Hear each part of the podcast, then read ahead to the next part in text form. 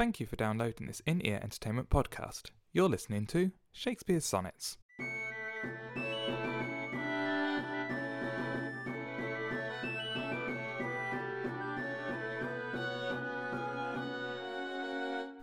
Sonnet number 8. Music to hear, why hearest thou music sadly? Sweets with sweets war not, joy delights in joy. Why lovest thou that which thou receivest not gladly, or else receivest with pleasure thine annoy?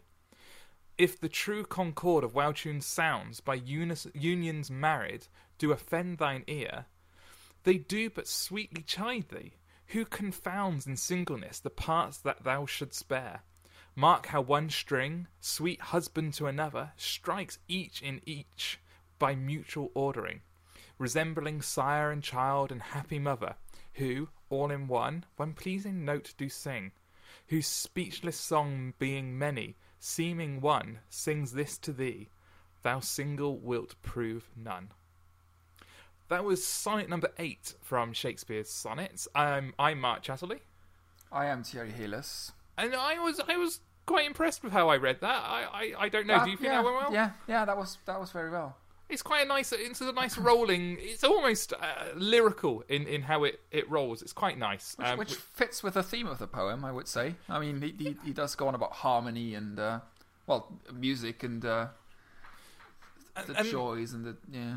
and that seems to be what this one is saying to me is that that a family that you would create with a mother the mother's in this which is is good from my point of view because she's been sadly lacking up until now so you uh, a mother and your child as in your wife and your child create a choir i maybe would be a way or maybe uh, a, a, an orchestra or a band in that sense that you work together in harmony um, It's like s- strings on a violin or guitar or. Yeah. but but being alone you may make a sound but whether there's any joy in that sound is is to be debated i guess You could make a sound with one string. It wouldn't be very nice. But yeah, he, he does say. Um, oh, I've lost the line now. If uh, if the true concord of well tuned sounds by unions married do offend thine ear, they do but sweetly chide thee who confounds in singleness the parts that thou shouldst spare. Yeah, it, it just you you want the other strings on the instrument or the the, the other people in the well. I, I guess if it choir in that sense doesn't really work because you can have one person singing quite beautifully yes it, yeah it might it might sound a bit empty, but if you have a good singer, you could, you could I mean, someone like Pavarotti or something, they they could easily. I'm quite happy just listening to their voice. but I I'm not a big fan, but I'm yeah. but this i suppose the analogy is yeah strings on an instrument strings on a violin you you all form part of that instrument uh, and the the the lines i i thought were quite interesting were the um Mark how one string, sweet husband to another, strikes each in each by mutual ordering. Uh, and the word ordering there I, I quite liked is the sense that there's a place in the world for men and for women and children, and that's a family structure. Uh, and and to to be in that creates this this sweet sound uh, and this this sense of belonging that that you should strive for. Whereas just being a single male is, I guess now even nowadays being a single bachelor is, it's not frowned upon, but it's not something that most people aim for. Yeah, Yeah. uh, yeah, it's not an aim, I guess, would be. And um, I mean, from just the sheer number of dating websites that are out there, it's not really something that most people want. And dating websites that, that I mean, I'm not condoning, but it's they're, they're a, a, a, a cultural indication that there no one wants to be that lonely bachelor. It's kind of, I guess it can be fun for a while, but most people don't really want that for their entire life. I, I've got a feeling it's one of those grass is always greener that that single people always want to be in a relationship and people who are in a relationship don't want to be single but maybe miss that Maybe life or or miss the freedom that comes with that life maybe I guess, but then I mean, he, Shakespeare does also go quite on a, uh, about old age quite a bit, and Yeah. I mean, it, it can be fun being single in your twenties when you you are in your prime and you you can go out and just have fun and you, you, you can enjoy the freedom, but then eventually you will turn 40.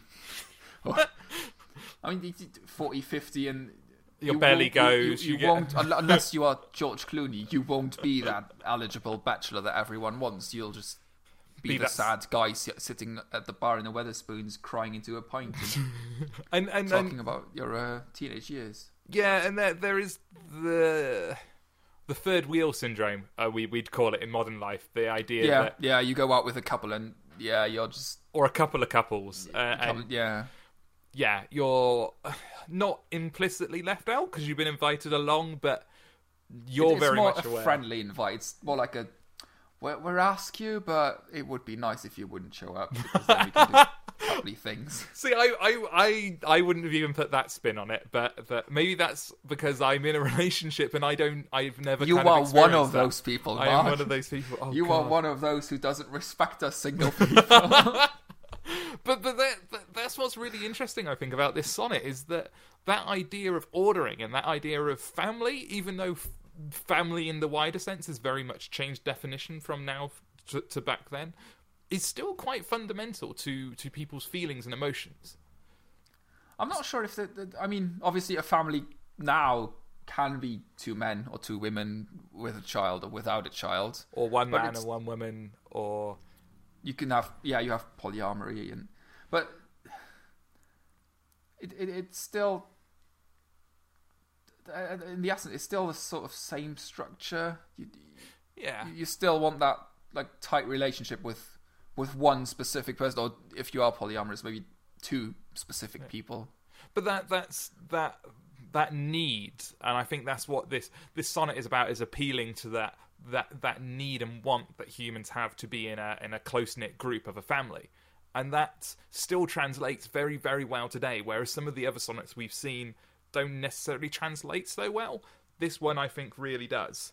Uh, and and uh, yeah I, it's definitely a good one to yeah I look agree. at. this this is I- I would say very true to human nature in every age and probably in every age to come. You you that that's how we I mean we come from small tribes where we have that those close groups and we have our friendship groups that we try and are usually are quite close knit groups and that's how we, we we organize our lives in those little chunks and cl- we build close relationships with with people that we choose and then we have work colleagues and neighbors and and, and by doing so that are just by there. by creating by creating those relationships we in in using this analogy create music that's far more pleasing than us on our own. We we, we, we, we put a harmony into our lives yeah Yeah. yeah.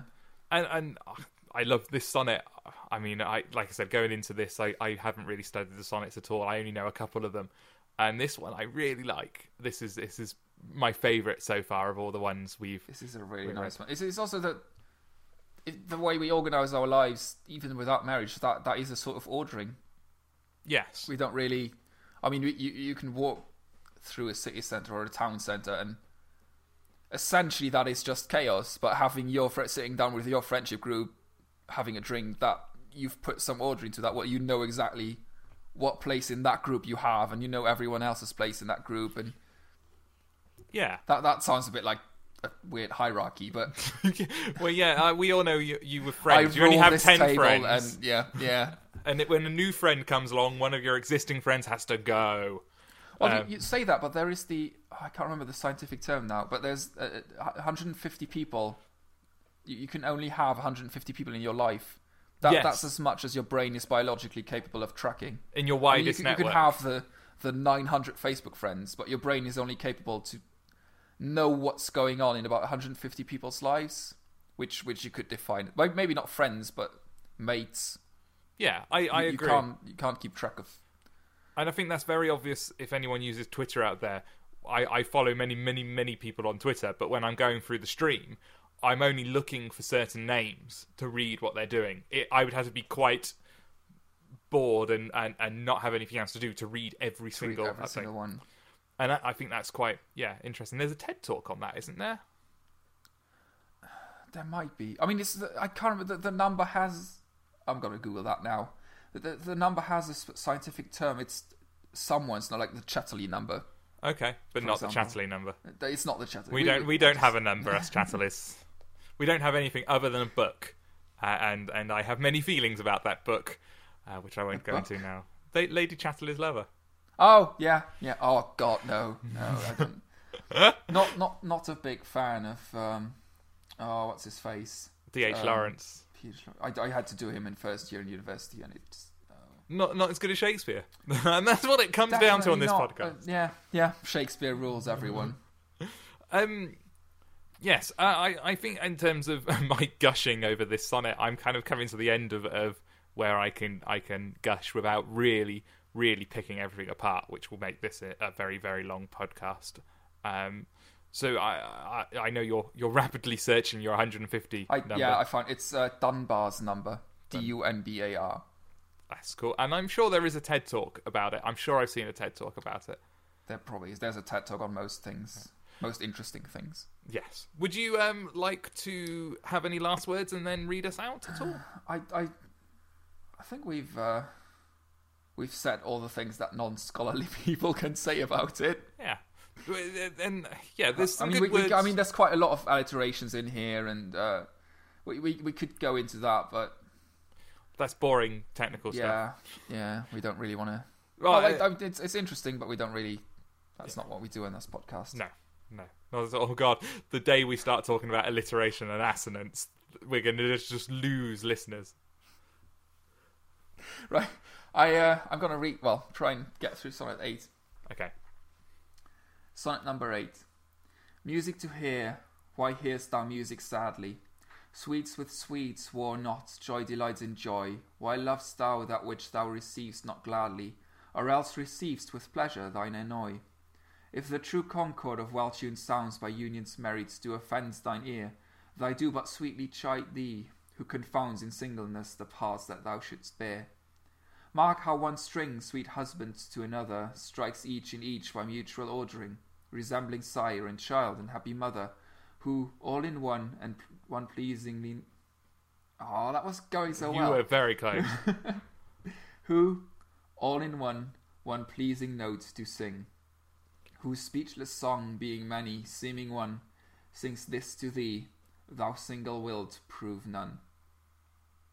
Excellent. That was um, sonnet number eight from Shakespeare's Sonnets. I've been Mark Chatterley, I have been Thierry Helis. and we will see you again next time for sonnet number nine.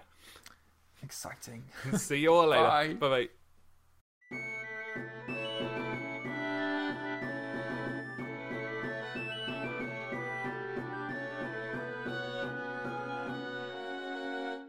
You've been listening to Shakespeare Sonnets with Mark Chatterley and Thierry Hellis. This has been an In Ear Entertainment podcast. To listen to other podcasts or find out more about In Ear Entertainment, go to www.inearentertainment.com.